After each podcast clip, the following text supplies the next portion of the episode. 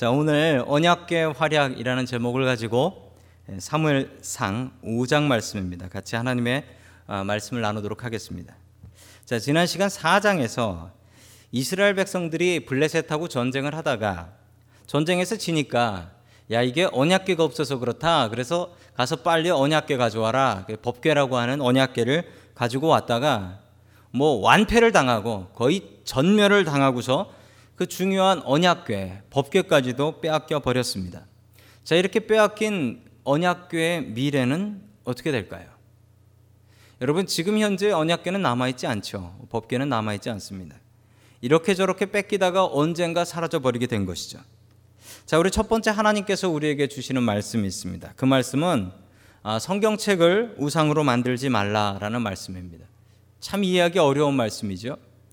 여러분 성경은 우리가 믿고 따라야 될 책입니다. 그런데 여러분 성경책이 우상이 되어서는 안 됩니다. 여러분 하나님께서 성경을 쓰실 수 있으셨을까요? 없으셨을까요? 아니 왜 하나님께서 성경을요? 하나님께서 직접 쓰시지 않고 사람이 쓰게 하셨어요. 사람이 쓰게 하셨어요. 아니 그 중요한 하나님 말씀을 하나님께서 직접 써서 남겨 놓으시면 안 되나요?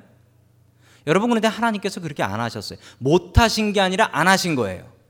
만약에 만약에 성경에 뭐 창세기 어디를 하나님이 쓰셨다더라 했는데 그 원본이 남아 있다고 쳐 보세요. 지구 어딘가에 남아 있다 쳐 보시면 여러분은 어떻게 하시겠어요?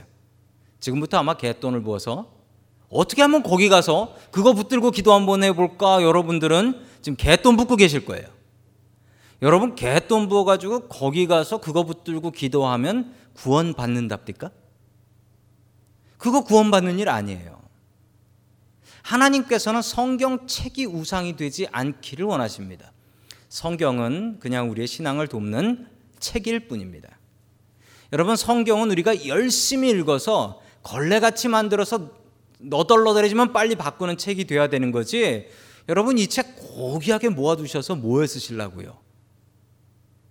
후손에게 물려주시려고요? 여러분 장례식 때 가서 가장 영광은 너덜너덜하게 걸레가 된 성경이 여러분의 영광입니다. 그게 딱 그 장례식장에 있으면은 야 이분은 믿음 생활 바르게 하셨네. 새 책이면 네 그렇습니다. 새 책이면 새 신자 수준의 대접을 받으시는 거예요. 블레셋이 하나님의 말씀이라는 언약궤를 빼앗아서 아스돗이라는 곳으로 데려가는데 여러분 여기서 우리가 블레셋이라는 사람들을 지난 시간에 말씀을 드렸습니다. 해양 민족이었고 철기를 사용했다라고 두 가지 특징을 말씀드렸습니다. 그리고 키가 아주 컸다. 거기까지 말씀을 드렸었죠. 자, 우리 화면을 한번 보시면은 이 블레셋이라는 사람들을 제대로 이해할 수 있는 도구가 나와 있습니다. 자, 블레셋이라는 사람들은 지금 어느 쪽이냐면 저쪽 그리스 쪽이에요. 그리스 쪽. 저쪽 에게해 옆에 있는 저 반도가 이제 그리스입니다. 그리스 쪽에서 온 해양 민족이라는 거죠. 뭐 당시도 그렇지만 지금 그리스 사람들 뭐 유럽 사람인데 등치 큰 거는 뭐 대단하지 않습니까? 자, 저쪽 그리스에서 온 해양 민족입니다. 저 민족들이 여기저기 다니면서 정복 활동을 했죠. 이 정복 활동을 할 수 있었던 가장 큰 무기는 당시 최첨단 무기라고 했던 철기 문명이었습니다. 여러분 나무 몽둥이하고 쇠로 된 칼하고 싸우면 누가 이길까? 이건 뭐 보나만 안 합니다. 뭐 나무 몽둥이 10명이 달려들지 않고서는 이 쇠로 칼 든 사람을 이길 수가 없어요. 그만큼 무기가 중요하죠. 뭐 전 세계 지금 최고로 좋은 무기는 미국 무기라고 하는데 여러분 미국이 군사적인 최고 강대국이 될 수 있었던 이유도 역시 경제력과 더불어 군사력이 대단하기 때문에 그렇게 설명할 수가 있겠습니다.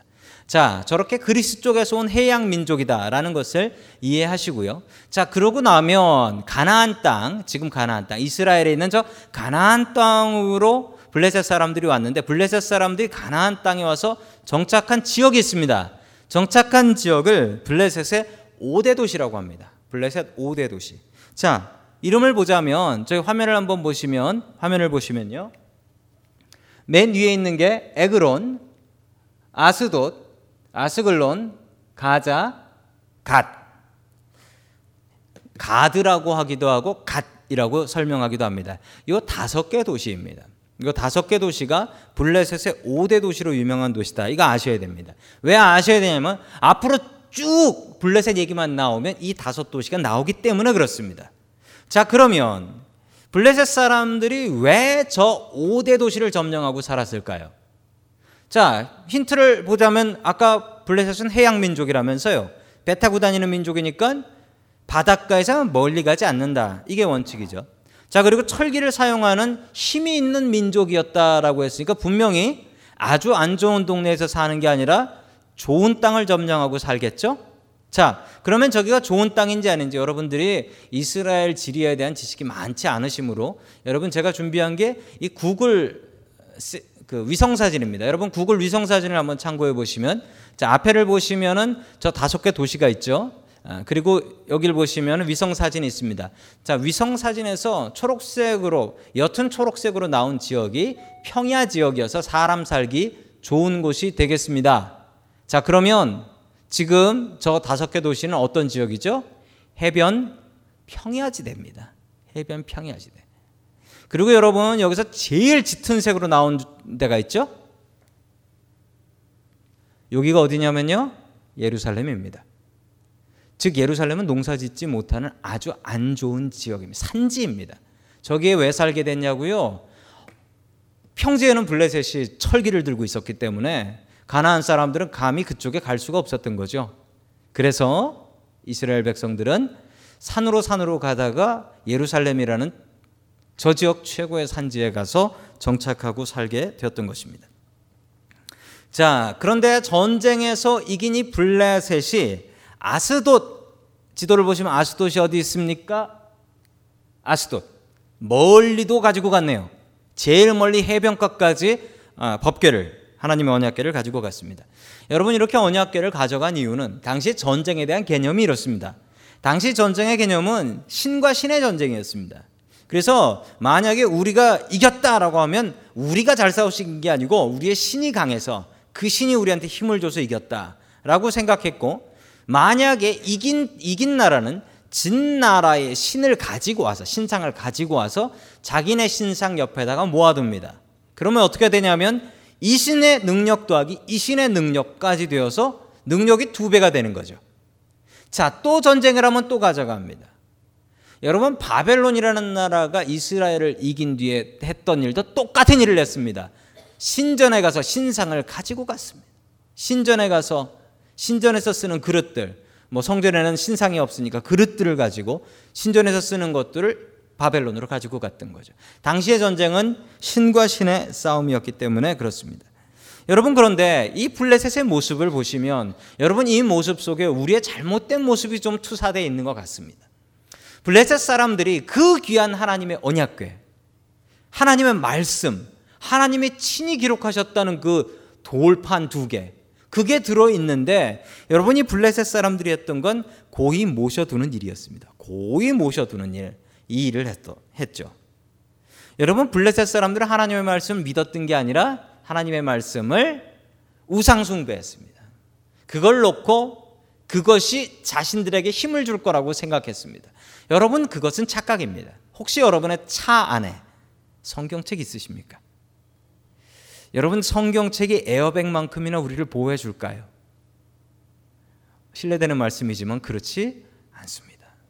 성경의 보호와 성경의 능력은 여러분들이 그 성경을 읽고 그 말씀대로 따르는 것이 능력이지 먼지 뽀얗게 싸서 자동차 뒤에다가 모셔놓는 것이 성경의 보호하심과 성경의 능력이 아니라는 사실입니다.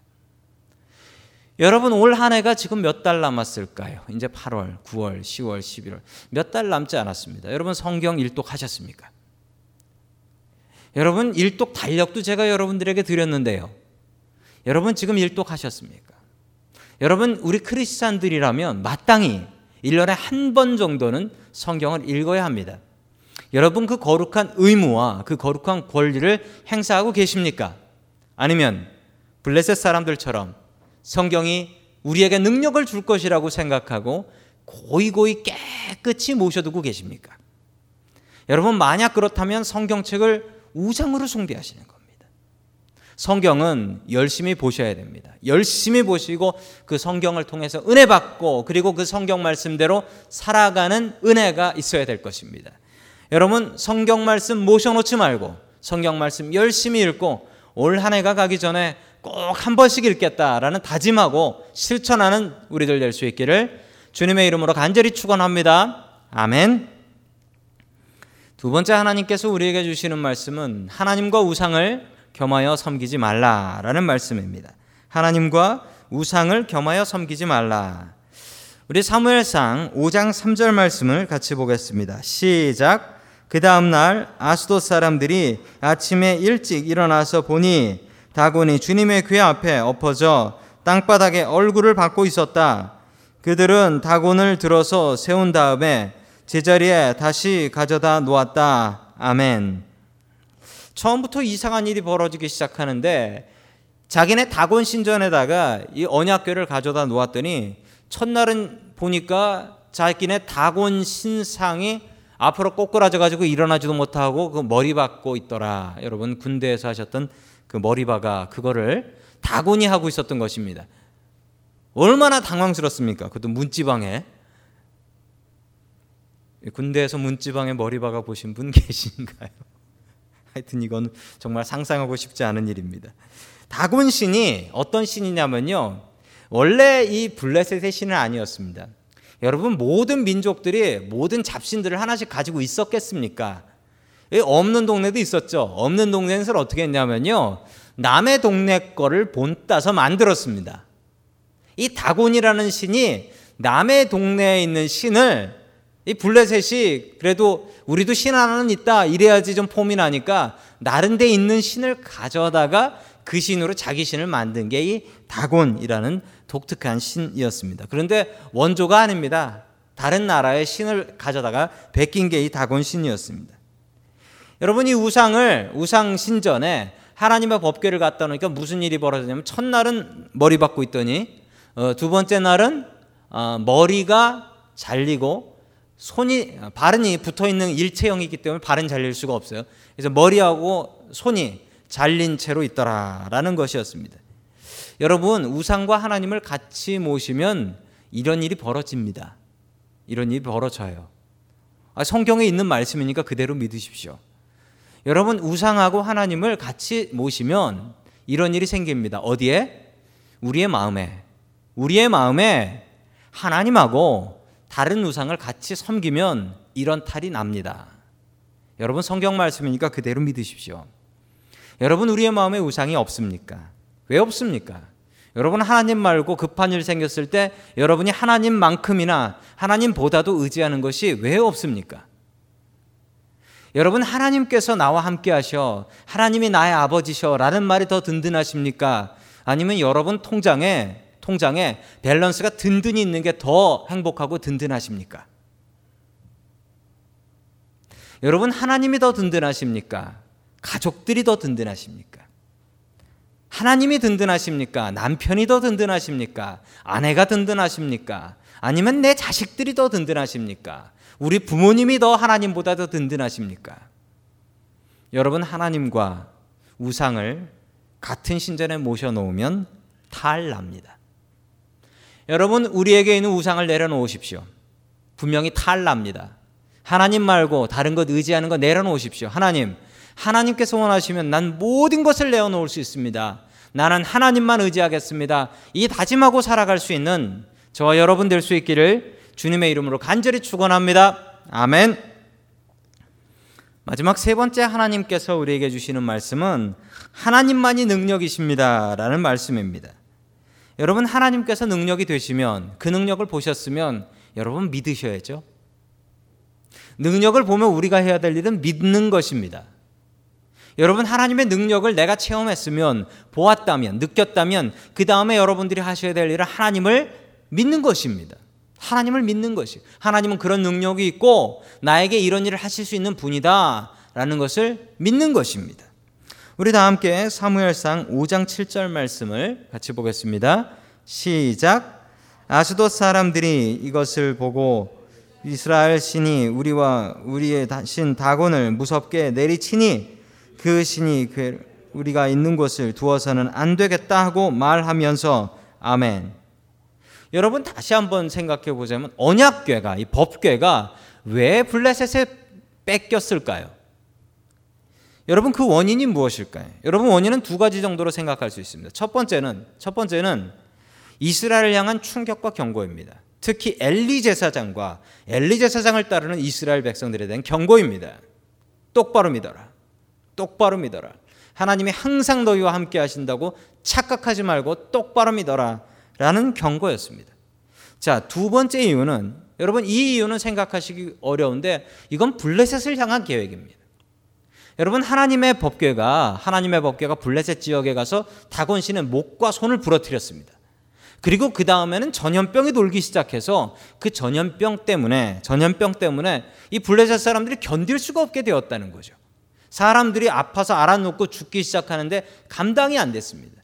여러분 그런데 이 블레셋 사람들이 이것을 보고 참 블레셋 사람들이 예, 통찰력이 있는 사람들이에요. 그것을 보고서 뭐라고 얘기했냐면 이게 바로 다 저 언약계 때문이다. 저 하나님이라는 신 때문에 그렇게 된 거다. 하나님이라는 신이 다곤의 목을 부러뜨렸고 하나님이라는 신이 우리에게 전염병을 내렸다라고 이야기를 했습니다.